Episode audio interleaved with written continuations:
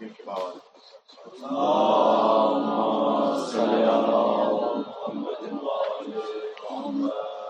أعوذ بالله من الشيطان اللعين الرجيم.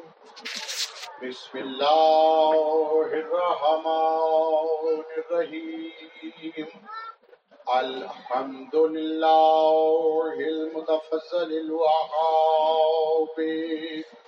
وساتر السبات والطباب ونشهد أن سيد المرسلين وخير المبشرين وخاتم النبيين ورحمة للعالمين. ونشهد أن عليا أمير المؤمنين وسيد الوسيين وإمام المتقين وقاتل المشركين. وإمام افترض طاعته أن الحسن والحسين والمحسن وعلى إطرته الطيبين الطاهرين المعصومين المظلومين ونشهد أن في قائم أمر الله وبقية الله خير لكم إن كنتم مؤمنين واللعنة دائما على أعداء ولاية أمير المؤمنين وأنكرا بولاية أمير المؤمنين وأشركا بولاية أمير المؤمنين وأقصرا بولاية أمير المؤمنين. أما بعد، فقد قال الله تبارك وتعالى في كتاب المجيد وفرقانه الحميد. وهو أصدق القائلين وقوله الحق إن الله لا يغفر أن يشرك به ويغفر ما دون ذلك لمن يشاء صلوات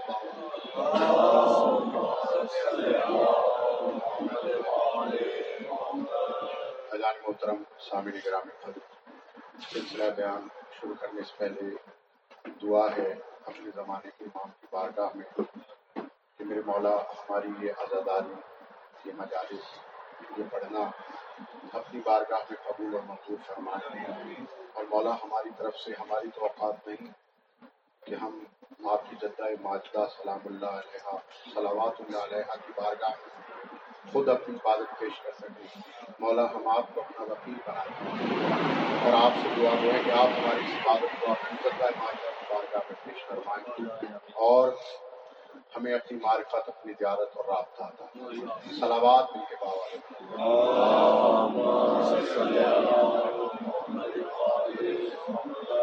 محترم، خمسہ مجالس کی پہلی مجلس سے خطاب کرنے کا شرف حاصل کر رہا ہوں۔ اور یہ مجالس مجالس سے سجا دیا حضرت امام زین العابدین علیہ السلاۃ والسلام کی ذات اقدس سے منسوب ہے اور آج کی پہلی مجلس مسائل علم برآمد ہوگا۔ اور صرف ایک حدیث طویل آپ کی خدمت میں پیش کرنا ہے اس آیت کے ذیل میں جو میں نے آپ کی خدمت میں تلاوت کا شرف حاصل کیا۔ ماشاء اللہ آپ جتنے ہیں۔ لاکھوں اشاد خدا بندی ہو رہا ہے سورہ نساء میں کہ اللہ صرف شرک کو معاف نہیں کرتا۔ اس کے علاوہ جو گناہ ہیں، جس کے بارے میں مشیت نے چاہا، وہ گناہ معاف کر دے گا۔ لیکن صرف ایک گناہ ہے، شرک۔ یعنی شرک باللہ۔ اللہ میں شرک کرنا یہ اللہ معاف نہیں کرے گا۔ اس کے علاوہ جو مشیت نے چاہا، اللہ معاف کر دے گا۔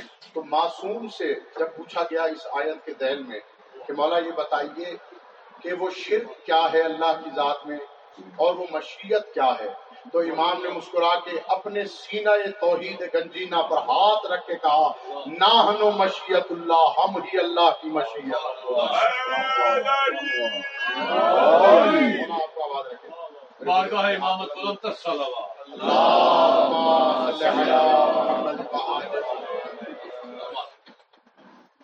ہم اللہ کی مشیت ہیں۔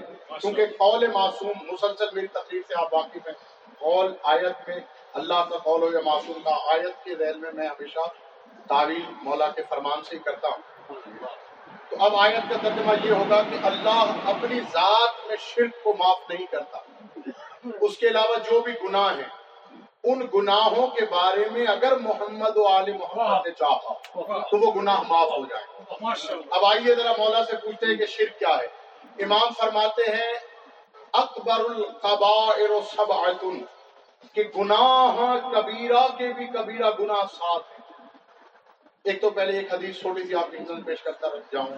مولا فرماتے ہیں، لا صغیرہ مال اسرار فرمایا کہ اگر گناہ صغیرہ کو بار بار کیا جائے، تو وہ صغیرہ گناہ نہیں رہتا، پھر وہ کبیرہ گناہ بن جاتا۔ ہے پھر فرماتے ہیں، لا کبیرہ تھا محل استغفار اور فرمایا کہ اگر گناہ کبیرہ کے بعد سچے دل سے استغفار کر لیا جائے، تو پھر وہ کبیرہ نہیں رہتا پھر امام فرماتے ہیں کہ اکبر القبائر سات ہے مولا سے پوچھا گیا، مولا وہ سات اکبر القبائر کیا ہے یعنی کبیرہ گناہوں سے بھی بڑے گناہ۔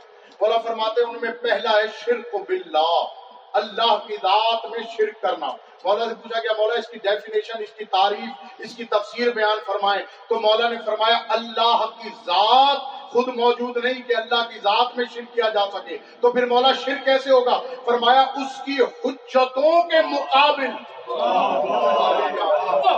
اس کی حجتوں کے مقابل اگر کسی کو مانا جائے، تو پھر اس کی ذات میں شرک ہوتا ہے۔ مولا اور شرک کی کوئی قسم ہو تاکہ آپ کے موالی خوش ہو جائیں۔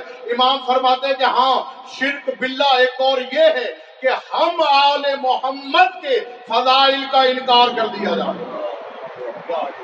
یہ بھی اللہ کی ذات میں شرک ہے۔ پھر امام فرماتے ہیں، خاص طور پہ یہ بچے جتنے بیٹھے ہیں بزرگوں سے دعائیں لوں مولا فرماتے دوسرا گناہ ہے عقل و مال یتیم کہ یتیم کا مال کھا جانا۔ گناہ اکبر۔ ہے یہ جب حدیث امام بیان فرما رہے تھے تو مولا نے یہ اصول قافی کے اندر یہ حدیث موجود ہے باب الشرک کے لیے پڑھ سکتے ہیں۔ تو امام جب یہ حدیث بیان فرما رہے تھے تو امام نے کہا کہ یہ ساتوں کے ساتوں گناہ جو میں بیان کر رہا ہوں یہ ہم اہل بیت سے ہی تعلق رکھتے ہیں۔ تو پوچھنے والے کے ہوش اڑ گئے کہا مولا یہ ساتوں آپ سے۔ فرمایا جب میں ان کو کھول کے ان کا خلاصہ کروں گا اور ان کی تفسیر بیان کروں گا تو تمہیں سمجھ آ جائے گی۔ اس نے کہا مولا یہ شرک باللہ تو سمجھ آ گیا۔ اب یہ جو عقل مال یتیم کے یتیم کا مال کھا جانا، یہ گناہ اکبر ہے۔ یہ آپ سے منسوخ کیسے ہے؟ امام نے فرمایا، ہم آل محمد رسول اللہ کے یتیم ہیں۔ یہ ہمارا خمس کھا گئے۔ یہ ہمارا خمس کھا گئے۔ اس لیے یہ گناہ کبیر یعنی جو آل محمد کا حق کے خمس کھا جائے، اپنا سمجھ کر وہ گناہ کبیرہ یہ دوسرا گناہ۔ پھر امام فرماتے تیسرا گناہ کبیرہ ہے، اکبر القبائل۔ قذف المحسن کسی پاک دامن خاتون پر تہمت لگائی جائے۔ تو سوال کرنے والے میں بڑے آرام سے ڈیفائن ہو کے اس لیے پڑھ رہا ہوں کہ میں چاہتا ہوں کہ آپ یہاں پہ جائیں تو کچھ لے کر خالی کتابت کے جملے نہیں معصوم کے اقوال لے کر جائیں تاکہ آپ کے قلوب روشن مولا فرماتے ہیں ہماری حدیثیں زنگ آلو دلوں کو ایسے روشن کرتی ہیں جیسے تلوار کو چکماک روشن یعنی جیسے بچے سمجھ آئے جیسے بچے زنجیر تیز کرتے ہیں مشین پر مولا فرماتے ہیں ہماری حدیث مومن کے دلوں کو اس طرح روشن کرتی تیز کرتی ہے چمکدار کرتی ہے۔ تو اس لیے آپ کو حدیث سنا مولا نے فرمایا کہ وہ خاتون جو پاک دامن ہو اس پہ تہمت لگانا اکبر کبائی یعنی گناہ کبیرہ سے بھی بڑا گناہ۔ پوچھنے والے نے پوچھا مولا یہ گناہ آپ سے منسوخ کیسے فرمایا، یہ بتا بنت رسول سے بڑی پاک دامنا کون؟ کہا واقعی مولا کوئی نہیں۔ فرمایا، دربار گئی تو ان پہ تہمت لگی۔ درمیان مجلس میں رو لینا مجلس کی مقبولیت تباہی سے۔ لیکن چار باتیں اور ہیں۔ یقیناً ان چار باتوں میں بھی آپ کی آنکھوں سے آزاد کی برسات ہوگی، یقیناً۔ پھر امام فرماتے ہیں کہ قتل النفس الحرم۔ کسی محترم نفس کو قتل کر دینا گناہ کبیرہ سے بھی بڑا گناہ پھر اس نے پوچھا مولا یہ گناہ آپ سے منسوخ کہتے ہیں؟ فرمایا حسین سے بڑا۔ نفس کون تھا؟ کہ جسے انہوں نے قتل کر دیا۔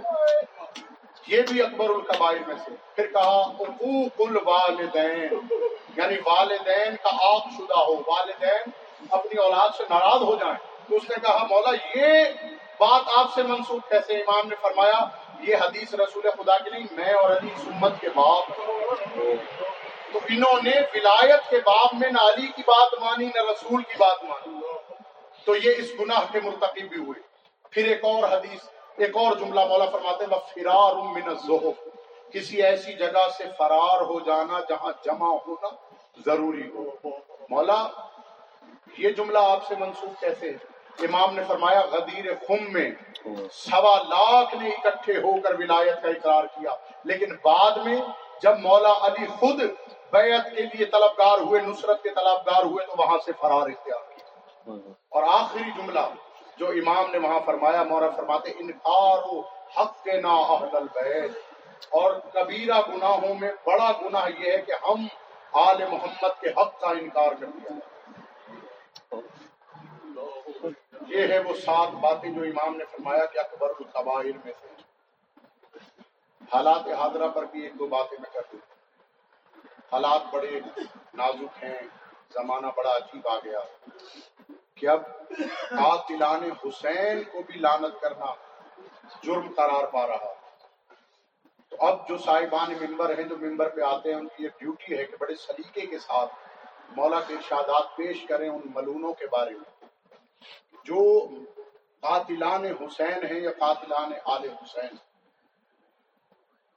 ازادارو ایک حدیث تو بڑی مشہور حدیث ہے کہ جب اللہ نے قلم کو خلق کیا، تو قلم نے خلق ہوتے ہی جب واقعات لکھے کربلا کی داستان لکھی گئی، تو قلم نے بغیر اذن الہی کے یزید پہ لانت دی اللہ نے اذن نہیں دیا تو اس کے بعد فوراً اللہ نے قلم سے مخاطب ہو کے کہا ہے قلم چونکہ تو نے بغیر میرے اذن کے معرفت کے ساتھ حسین کے قاتل پہ لانت بھیجی تو تو صاحب تعریف ہو گیا بس میں اپنی منزل کی طرف آ گیا بڑی تیزی کے ساتھ۔ ازاداروں جناب ابراہیم علیہ السلام کا دور۔ حضرت ابراہیم سواری پر سوار ہیں۔ یا زمین نئے نواز سے، زمین کربلا سے حضرت ابراہیم گزرے۔ روایت میں لکھا ہے کہ حضرت ابراہیم کا گھوڑا پسل گیا۔ یا ایک روایت میں میں نے پڑھا کہ حضرت ابراہیم کے گھوڑے کو ٹھوکر لگی اور حضرت ابراہیم سر کے بل زمین کربلا پر جب گرے تو حضرت ابراہیم کے سر پہ چوٹ لگی۔ خون برآمد ہوا۔ زمین کربلا پہ خون گرا۔ تو خلیل خدا نے ایک مرتبہ آسمان کی طرف دیکھا اور کہا کہ پالنے والے، کیا مجھ سے کوئی گناہ سردت ہو گیا کہ میرا لہو یہاں گرا؟ تو آواز قدرت آئی، نہیں ہے ابراہیم، جس مقام پر تو گرا ہے، یہ وہ مقام ہے جہاں مصطفیٰ کا لال گھوڑے سے گرے۔ اللہ ادادارو حضرت ابراہیم نے پوچھا مصطفیٰ کا کون سا لال؟ فرمایا اس کا نام حسین ہے۔ اپنی آل اور اپنے اصحاب سمیت مانند گوسفن شمر کی تیز سے ذبح کر دیا جائے گا۔ عددار و حضرت ابراہیم کا گریا بڑھا۔ حضرت ابراہیم ایسے روئے جیسے بوڑھی ماں جوان بیٹے کے لاشے پہ روتی۔ حضرت ابراہیم نے کہا، پالنے والے، اس ملاؤن کا نام بتا جو قتل کرے گا۔ اللہ نے کہا اس کا نام یزید ہے اور تمام کائنات اس ملون پہ لانت کرتی ہے۔ حضرت ابراہیم نے اس پہ لانت کی تو حضرت ابراہیم کے گھوڑے نے آمین کہی۔ ادادارو ایک مرتبہ حضرت ابراہیم گھوڑے سے مخاطب ہو کے کہتے ہیں، گھوڑے، تو نے آمین کیوں کہی؟ کہا، اے خلیل خدا، جب آپ مجھ سے گرے تو میں خجل ہوا کہ کہیں میری غلطی سے کیوں نہ گرے ہوں، لیکن مجھے پتا چلا اس کا سبب یزید معلوم تھا تو اس لیے میں نے لانت کی۔ ادادارو ہر سوار کر بلا میں گرا ہے۔ حسین کے اصحاب بھی گرے۔ حسین کے لفت جگر بھی گرے۔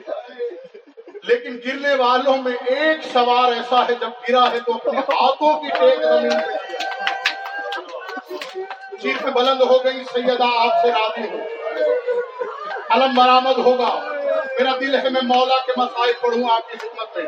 ادادارو جب میرے مولا حسین علیہ السلام وسلام آئے ہیں مولا عباس کے لاشے پر۔ عالم کیا ہے؟ ایک آنکھ میں تیر لگا ہے، دوسری آنکھ میں اس آنکھ کا لہو پیوس ہے۔ عباس کے بازو بھی قلم ہو چکے۔ عباس کی رانے بھی قطع ہو گئی یہ حرامی شامی کیا کرتے ہیں؟ عباس کے بدن کے آدھا کو کاٹ کے نیزوں پہ بلند کر کے کہتے ہیں، حسین، کیا یہی عباس تھا جس کے سہارے پر تم نے مدینہ چھوڑا تھا؟ ادادار حسین عباس کے لاشے پر آئے۔ میرے مولا اول فضل عباس نے کہا، آقا، میرے لاشے کو خیمے میں نہ لے جانا۔ میں سکینہ سے وعدہ کر کے آیا تھا۔ ادادار حسین خیموں میں روانہ ہوئے۔ فاطمہ کا لال بھی دنیا سے گیا ادادار و ہر شہید کا سر جب کاٹا گیا ہے تو نیزے پہ سوار کیا گیا، مگر میں سر پہ قرآن رکھ کے کہہ سکتا ہوں، واحد ایک شہید تھا جس کا سر نیزے پہ سوار نہ ہوا۔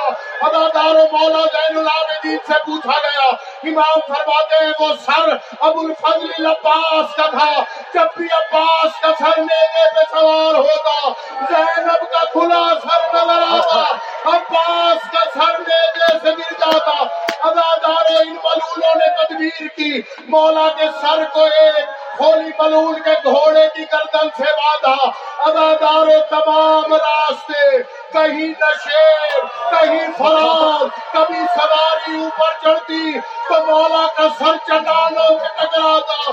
ادادارو اسی عالم میں شام کے بازار میں پہنچے۔ جس کے ہاتھ میں پتھر تھا؟ اس بلون نے پتھر مارا۔ ادادارو سب سے زیادہ پتھر شام میں میرے مولا حسین کے سر کو لگے ہیں۔ اس کے بعد اگر کسی کو پتھر لگے تو وہ مولا عباس کا سر ہے۔ پوچھا گیا مولا، سب سے زیادہ پتھر عباس کے سر کو کیوں مارے؟ فرمایا، اسی لیے کہ سب سے زیادہ شامی مولا عباس نے مارے ہیں۔ ادادارو آخری جملہ سن لینا۔ روایت میں لکھا ہے کہ ایک مرتبہ میرے مولا کا سر یا تھر میرے مولا کا سر یا تھر اور بیویاں شام کے بازار سے گزر رہی تھی۔ چبوتروں پہ عورتیں بیٹھی تھی۔ ایک ملونا کی نظر پڑی میرے پہ ایک سر پہ۔ تو قرآن کی تلاوت کر رہا ہے اس ملونا نے پوچھا، یہ کس کا سر ہے؟ آواز آئی، یہ علی کے بیٹے کا سر ہے۔ اس ملونا نے پتھر اٹھا کے مارا۔ کہا، علی تھا کس نے سفین میں میرے شوہر کو قتل کیا۔ ادادارو مولا حسین کے سر نے کہا، بابا، میں تیرے بدلے دے رہا ہوں، تیری بیٹی شام میں تیرے بدلے دے رہا ہوں۔